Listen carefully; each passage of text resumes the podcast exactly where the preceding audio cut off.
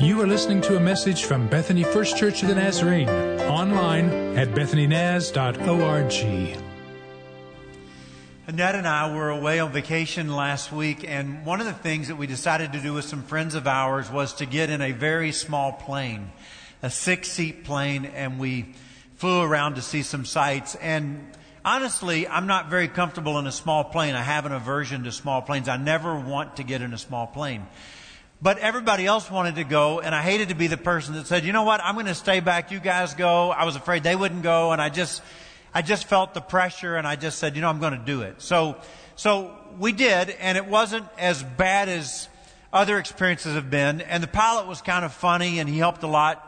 He says to me at one point, he says, hey Rick, do you know what the prop is for? And I said, well, I think I know what the prop is for. He said, well, let me tell you if you're not sure. The prop is there to keep the pilot cool. He said, because if the prop ever stops, the pilot starts sweating. So keep that in mind for a minute, and let me tell you that we have a lady in our church. Her name is LaWanda Allison, okay? And she recently turned 90. She's a very stately, pretty lady. She must have the same aversion to airplanes that I have because on her 90th birthday, she jumped out of hers. And so that's a picture of LaWanda. That's wild and out there, is it not? You know, when I, when I reflect on this series that I'm in and these last few weeks that I've been preaching to you, I, I feel like what I'm asking you to do is jump with me. Take, take a leap. I've been telling you that I've been dreaming about our church and about our future together and about what God wants to do through us.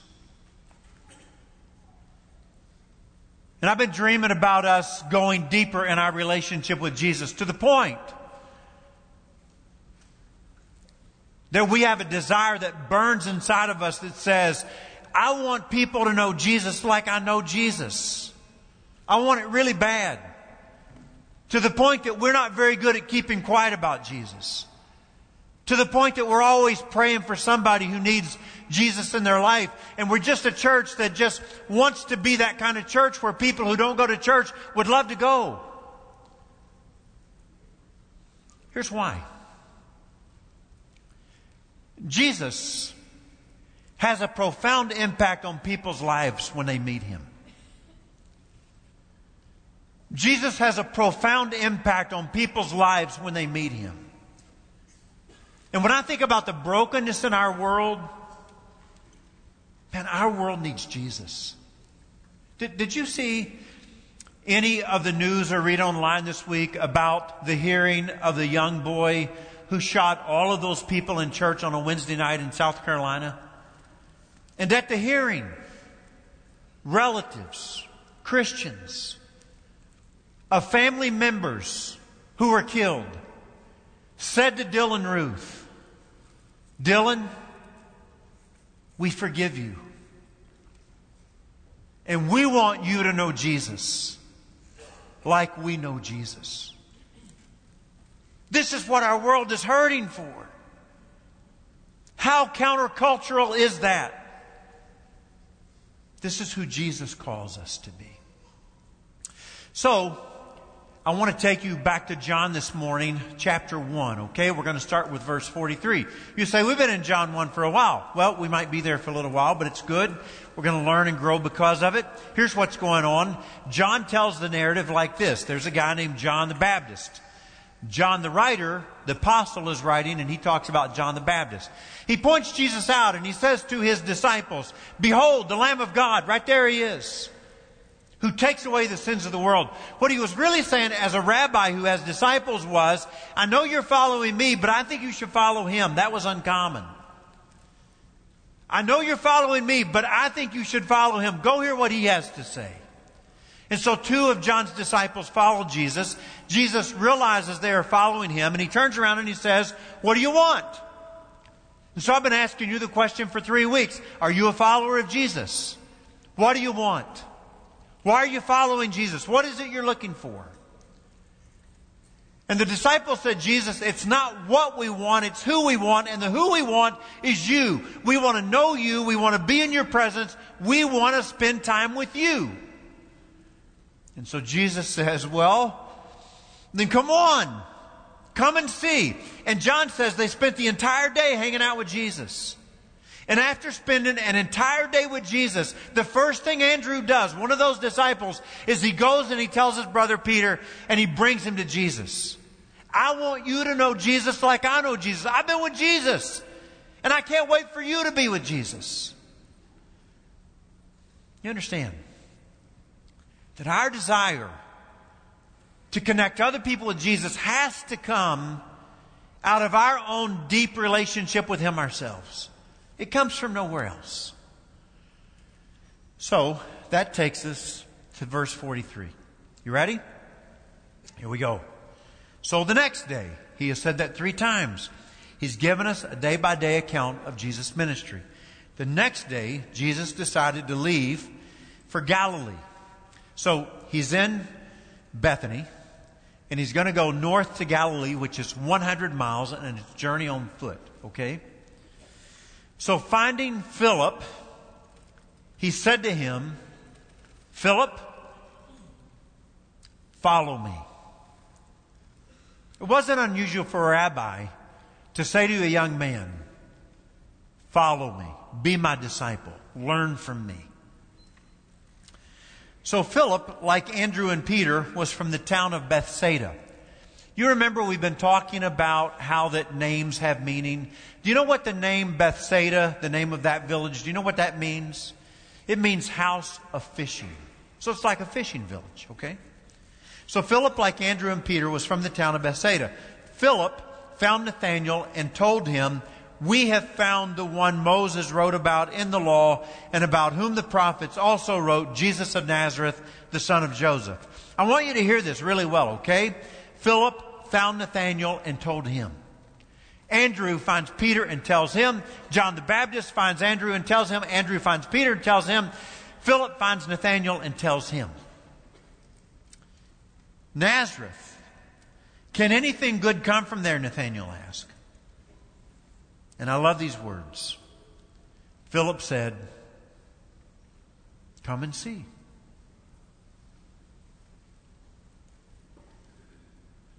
I believe this is what Jesus is saying to us.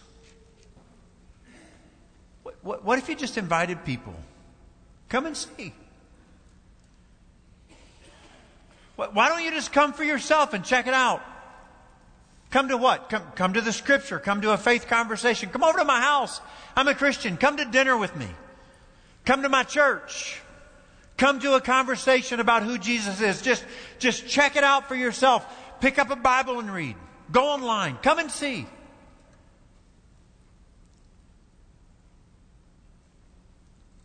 you ever wonder why we don't more often than we do invite people to come and see? So when Jesus saw Nathanael approaching, he said of him, not to him, but about him, Here truly is an Israelite in whom there is no deceit. How do you know me? Nathanael asked.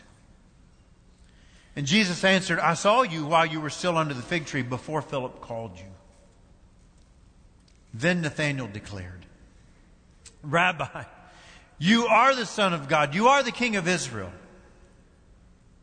And Jesus said, You believed because I told you I saw you under the fig tree? Well, you're going to see greater things than that. And then he added, Verily, verily, I tell you, you will see heaven open and the angels of God ascending and descending on the Son of Man. Now, what do you think he means when he says, You're going to see the heavens open and the angels of God ascending and descending on the Son of Man? Let's talk about that together, okay?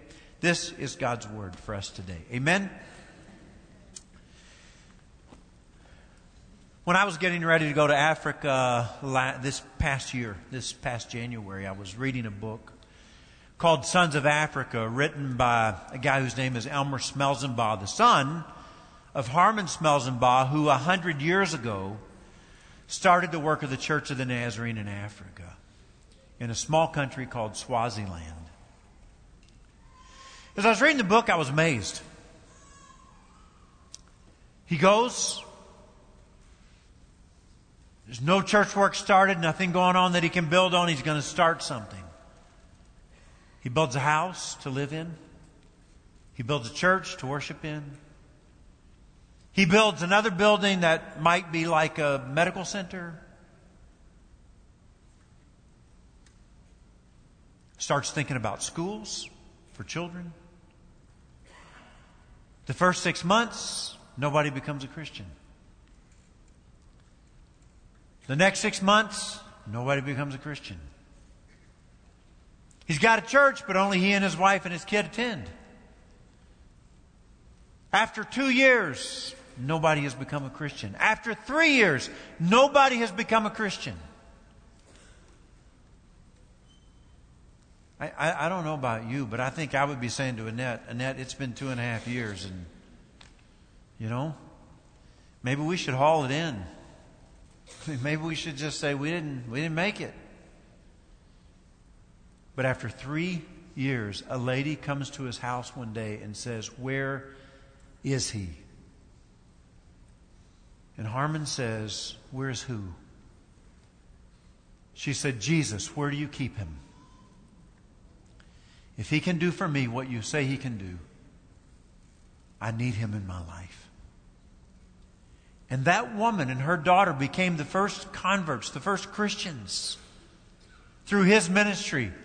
And over the years, through the ministry of the Church of the Nazarene, after that started, thousands and thousands of people in Swaziland and throughout Africa have come to know Jesus Christ. So, when you hear that story, what do you feel inside?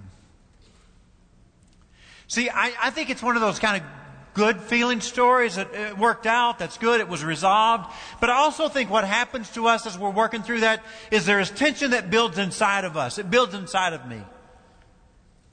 Because I don't have the ability not to relate that to my own life and my own soul winning desires. And I think what happens to us is we begin to think about either the people who have or who haven't come to Jesus because of my sharing my faith with them. And we begin to have questions like, I don't think I could wait that long. And I don't think I would be very good at it anyway. I don't know that I have the ability to convince, to impress, to persuade somebody that Jesus is what they need in their life and that I would really have like fruit from my trying to do that. And some of you may say, all of these years, I don't point to anybody that has really become a Christian because of my sharing my faith with them. And so we kind of live with a sense of tension and a not knowing next steps.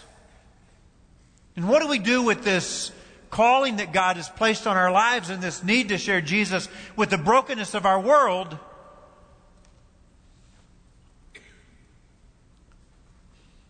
But yet I've had no success in that category in my life. When we go back to the story, we see Jesus saying, I'm going to go to Galilee. It's a 100 mile journey from Bethany. And when he gets there, he finds a guy named Philip, and what he says to Philip is, Philip, follow me. Now, I know the words are ancient, they're 2,000 years old, but I don't think it means that we cannot relate to them in our own lives. Do you remember when you first heard Jesus say to you, I want you to follow me?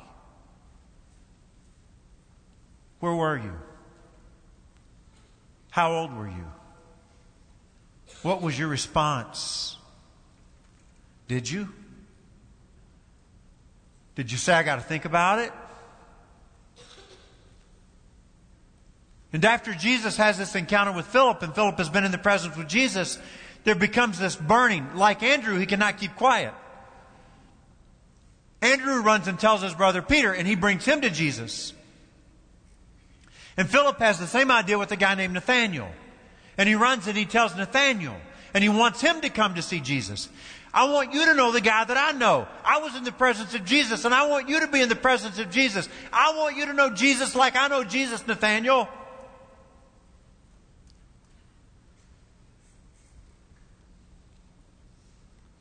But it happens only because Nathaniel has been with Christ.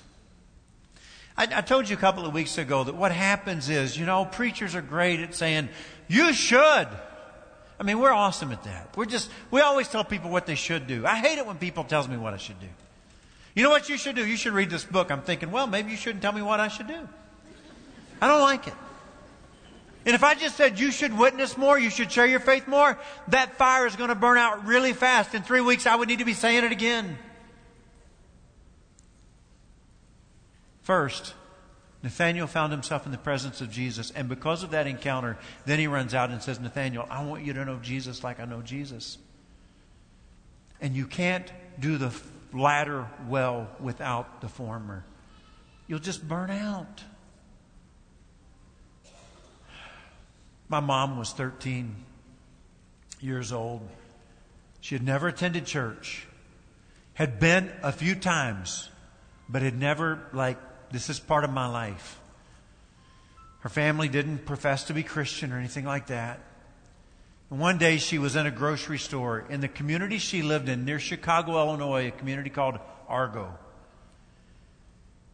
And my mom and my grandmother struck up a conversation with this couple in the church. And the couple says to my mom and my grandmother, Do you guys attend church anywhere? Because if you don't, you would love our church. We go to the Argo First Church of the Nazarene. And my grandmother's immediate response was, We don't have a car, so we wouldn't have any way to come to your church. To which they replied, Oh no, we'll come and get you. My mother's name is Cecilia, but she was nicknamed Cecil as a little girl, and that's what everybody called her.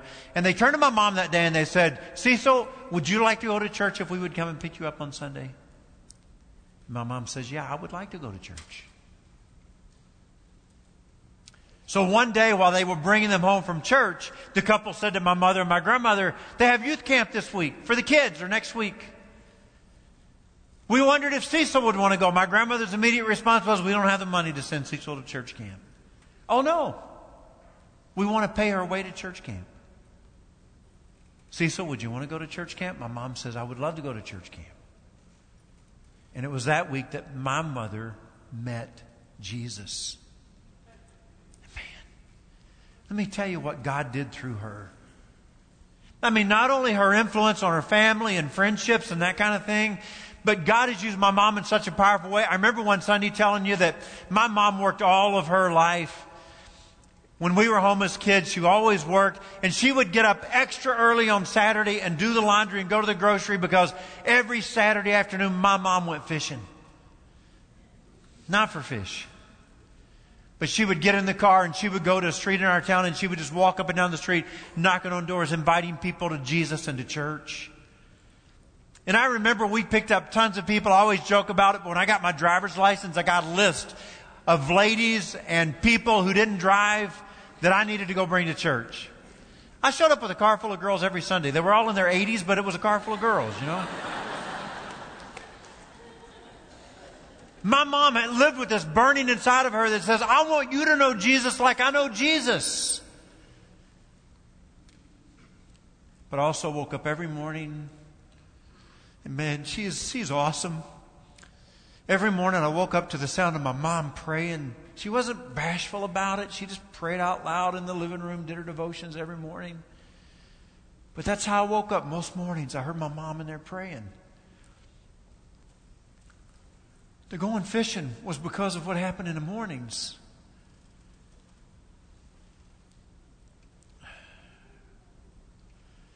See, I think we we kind of get hung up on that. I don't I don't know how to persuade or convince or do, do you realize that Nathaniel was not persuaded or convinced or impressed? Nazareth, are you are you kidding me? Nothing good comes out of Nazareth. It was probably a rival town like wherever you grew up, the basketball team at the town closest to you that you rivaled with. Probably a little rivalry going on. He was from Cana and Jesus was from Nazareth.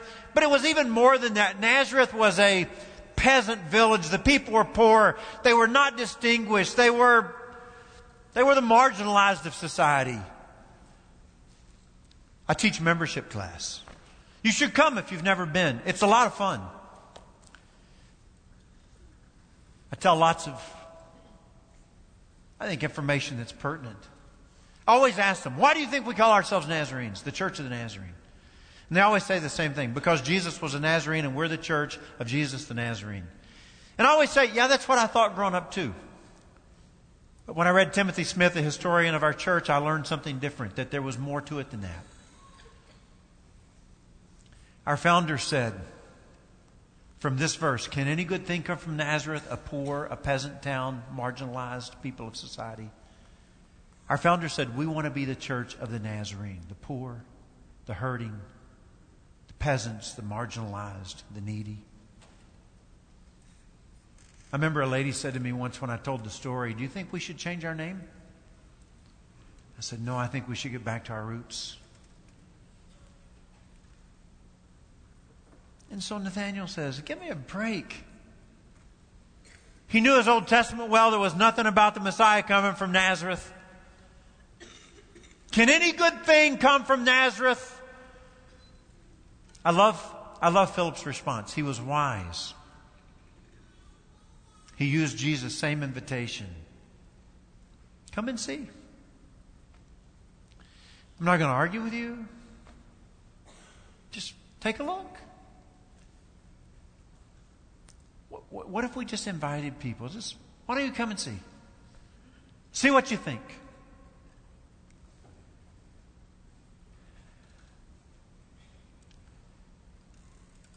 Huh the next part of the story is what helps us maybe more than anything else today. Well, here's a true Israelite. No deceit in you, is there, Nathaniel? And Nathaniel says, How do you know me? Think about it. If you're, if you're a guy with, there's no dishonesty, there's no impurity in your heart, no deceit within you, Nathaniel, you're not a hypocrite, are you? You don't make false pretenses. You don't claim to be somebody you're not. You don't appear to be somebody else. You're truly a good guy, aren't you? You don't talk to people about that. By the way, have you ever noticed what of a good guy I am? But somebody says to him, I know who you are. And he says, You truly are the Son of God. You're the King of Israel. You're the Messiah. You don't have to impress them. When you get them to Jesus, Jesus will impress them. You don't have to have a profound impact on their life. When you get them to Jesus, Jesus will have a profound impact on their life. Here's what's hard some people are receptive, the soil that is receptive. There is some soil that is rocky, not receptive. Nobody comes into the presence of Jesus and not experience a profound impact. Jesus is impressive. We probably aren't all that impressive. Went back to Cincinnati to see uh, my daughter Brittany and my son in law Tim and my little granddaughter Sadie, but mostly we just went to see Sadie. And while we were in Cincinnati, one of the perks of having Britt still there is that we have lots of friends there from the church we pastored, and we get to see a lot of those friends at times. It's awesome. And I got news that our friend Ronnie Basham had just been diagnosed with cancer, actually leukemia. And it was a bad diagnosis. So I got up early one morning, ran downtown to the hospital to see Ronnie. There's only one Ronnie. It's like when you go to a church, you realize that there'll be a person in this church that reminds me of somebody. Like, we have a lady named Sherry Gilliland here. She's just like Cindy Lothar at the other church. You just kind of put people like that, you know, but there will never be another Ronnie Basham. He is it. First time he ever ate a Krispy Kreme donut, he ate 37 in one day. So, just one story to let you in on what kind of guy Ronnie is. It's all or nothing with Ronnie. 37. I told the story once, not making this up. I don't make anything up, but I'm not making this up either. told the story about him eating 37 donuts one day. It seemed too unbelievable, and so I reduced it to 26, 25 rather. He called me that night and said, I ran into these people at Walmart that you told my story to. If you're going to tell it, get it right. It wasn't 26, 5 rather, it was 37. You know. So here he is in the hospital. Bad diagnosis. I go to lift him up. I want to encourage him, you know. You know what happens, right? It's the opposite. Before I leave, he says to me, his son Doug is there with him. Pastor, you remember? You remember it was Doug when he was six years old? We went to church with my mom because it was Mother's Day. Ronnie wasn't a Christian. And the invitation is given at the end of the service, and Doug goes to the altar. And my mother says, That's your son at the altar. You should go pray with him. You should go, not me. It's your son. You should go, Ron. You should go pray with your son. You should go down and you should ask your son how you could pray for him. And he said, I was everything to my son. I was his coach. I was his best friend. I was everything to my son. And I go down there and I said, Son, what are you praying for? And he said, Dad, I want you to become a Christian. He said, I couldn't handle it. I fell across that altar and I told Jesus I was sorry and I would follow him all of my life. And my mother came down and prayed for me. Said my mother, who had the kind of prayer power, she prayed an apartment complex would burn once and it did. She was praying for me that day. He said, Jesus changed my life. I mean, he's full of testimony. He's full of telling people about Jesus. He changed me. Never been the same, Rick. So let me go back to the story. Okay, hold on to that. It's significant. Philip, you believe I'm the Messiah because I told you I saw you under that fig tree because I know what's in your heart? You're going to see greater things, Nathaniel, rather. You're going to see the heavens open. I'm talking about revelation here. You ready for revelation? You know what revelation means? You're going to see the heavens open and you're going to see the angels descending and ascending upon the Son of Man. He's going back to Genesis chapter 28, where Jacob is on a journey and Jacob stops because he's tired and he falls asleep. And in the sleep, he has a dream. And in the dream, there's a ladder. Jacob's ladder. It goes from earth to heaven. Jacob awakes and he says, My goodness. And he names the place Bethel because this is God's house. This is where you meet with God. I was connected by this ladder to God, to heaven. And Jesus says, I'm the ladder. I'm the way. But we're just not going to get you away to heaven. We're going to get away for heaven to come to you. I am bringing the kingdom of heaven to earth. And here's what happened to Ron Basham God brought heaven into his life. And he reclaimed him and restored him to who he was born to be. And the kingdom of God was established in his life and became evident on earth. When you pray, Jesus said, pray that my kingdom will come. I'm not telling you to pray that you'll be snatched up into heaven. Pray that my kingdom will come. The kingdom of heaven will come into your life. The glory and beauty of heaven you will experience on earth. And so, although there is this tension, I know what Jesus can do, but there's this tension inside of me of not knowing always the next steps. But we are encouraged in His Word to just invite, come and see. We don't have to impress. Jesus will impress. And not only will He impress, but He will bring the kingdom of heaven into their lives. It will become reality. And they will experience transformation. All right, I'm finished. Almost finished. Just one more minute here. You can imagine what it was like for Annette and I when we came here for the first time in 2012. It was Easter Sunday morning. I'd never attended this church.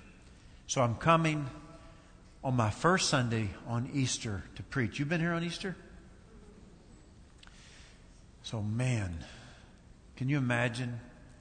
We're leaving the hotel room. I said to Annette, Are you nervous? She goes, Oh my goodness. How are you? I said, I hope I can form a sentence when I stand up. We get to the parking lot and we got out of the car. And in that moment, I began to feel like I was home if I can back up, I felt like I was home at the board interview and the staff interview. I've never felt so at home in any church I've ever been a part of. I mean, we just, we're so grateful to be a part of this church. And, and, and I get to lead this church. I get to lead you in your journey. Here's what I find here I don't find anybody, anybody, anybody, where it's this thing of I got to drag you as a church to come along. No. Here's what I hear from you, Pastor. We want to be better. We want to grow in our faith. We want to share Jesus. We want to be more. Lead us. If you'll lead us, we'll come on. I mean, that's what I get from you all the time. Would you give it an offering? You guys say, sure. Would you help me with this? Everybody says, yeah, I'll help. Pastor, if you lead us, we'll grow. I, I don't feel struggle. And over these last few weeks, I've heard you say to me, we want to be that kind of church where people who don't go to church love to go. We got to make some changes. This, this is your heart. This is your DNA. This is your cry. It's not like I'm coming to fix something. I'm just coming so we can keep growing and keep getting better. And so this morning, I, I think I want you to stay seated, okay? And I want us to, to focus on the words of this song. I, I think this should be our prayer. And maybe, maybe the way we wrap things up today is we just set still and we just pray this prayer together. I called Kyle the other day and I said, I like this song. Could we sing it? And so why don't you just focus and just stay seated for a minute? Sing or not sing, focus on the words. But let this be a prayer of your heart. Will you do that? And I'll come back up in a minute.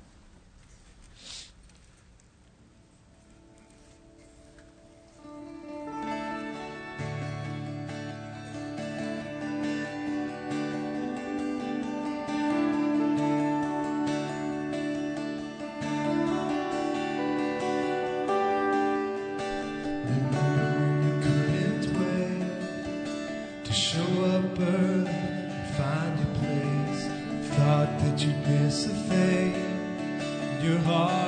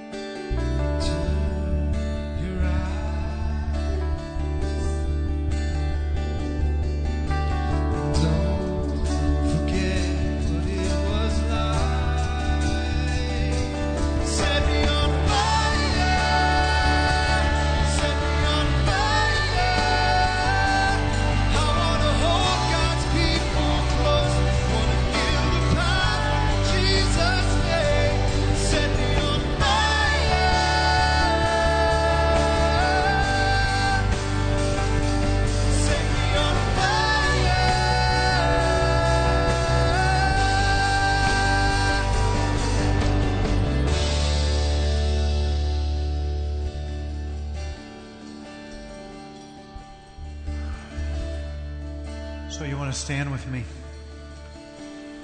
This, this is our hope. And so I leave you with this blessing today, okay? May the love of God, and that is a lot of love. Do you know that God loves you?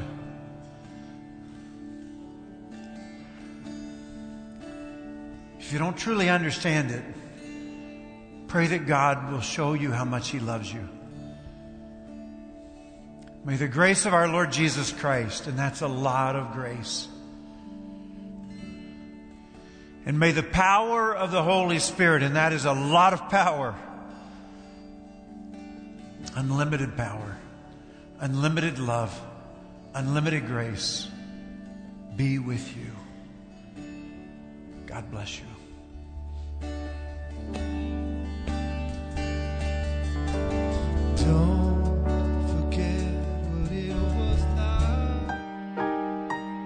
You have been listening to a message from Bethany First Church of the Nazarene. Visit us online at bethanynaz.org.